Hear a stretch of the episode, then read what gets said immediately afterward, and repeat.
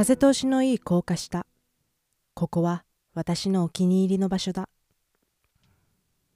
申し訳程度に置かれたベンチは私の特等席。車はめったに来ずたまにランニングのおじさんが通るくらい。こんなところに制服姿の女の子がいるもんだから幽霊でも見たかのようにぎょっとした顔でこちらを見る。小さい頃は親から危ないから一人で行っちゃダメと言われた場所だ。きっと今でもそう言われるだろう。だけど心が壊れそうな時は自然とここに足が向いてしまうのだ。人の顔色を伺いながら生きてきた。クラスでは目立つことも浮くこともない絶妙なポジションを築き先生からは良くも悪くも名前を覚えられない印象の薄い生徒だ。家に帰ると三姉妹の真ん中姉からの理不尽な要求と妹のわがままな態度に挟まれる。私の主張が通ったことなんてほとんどない。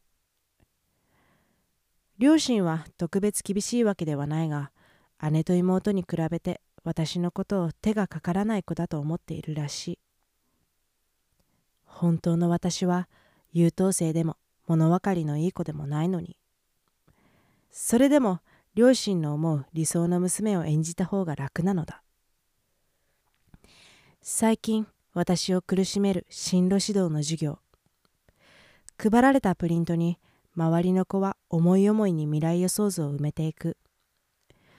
看護師公務員 OL 美容師ネイリスト。彼女たちのカラフルな夢は私の心の黒い部分を浮き彫りにする。隣の席の子が私のまっさらなままのプリントを覗こうとする。とっさにカバンに押し込んだ。ちょっと恥ずかしいから見ないで。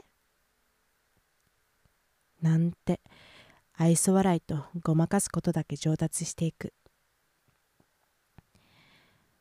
ベンチの上でプリントを広げにらめっこしてみる。なりたいものの欄の下では必ずいつも理由が問われる。違和感を感じる。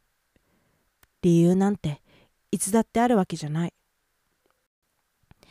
でもなんとなくなんて書いたらそれこそ呼び出しを食らってしまう。今まで守ってきた部分に触れられたくない。でも本当の自分を知ってほしい。何よりもそんなめんどくさい自分が一番嫌いだ。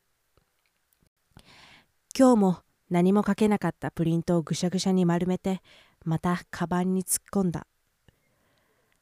橋の上ではトラックが走り空気が揺れる。遠くから雨の匂いがする。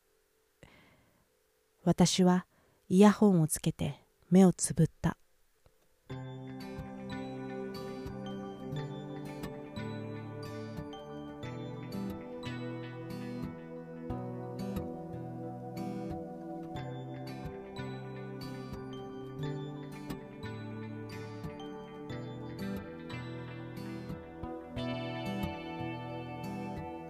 竹終わったような性格のあの子もきっとどううしようもない。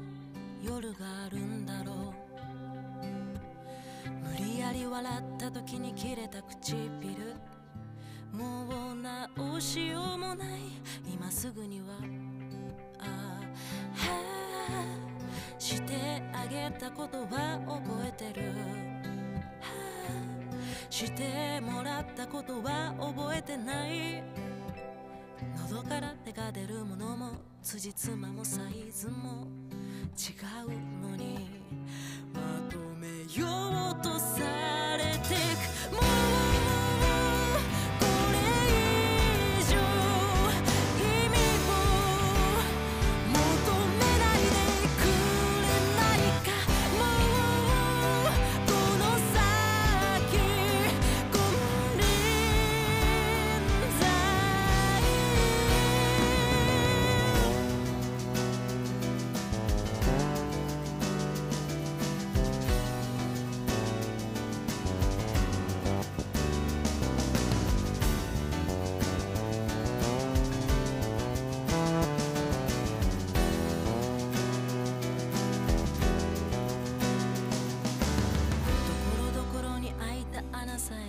し誰にもわからない。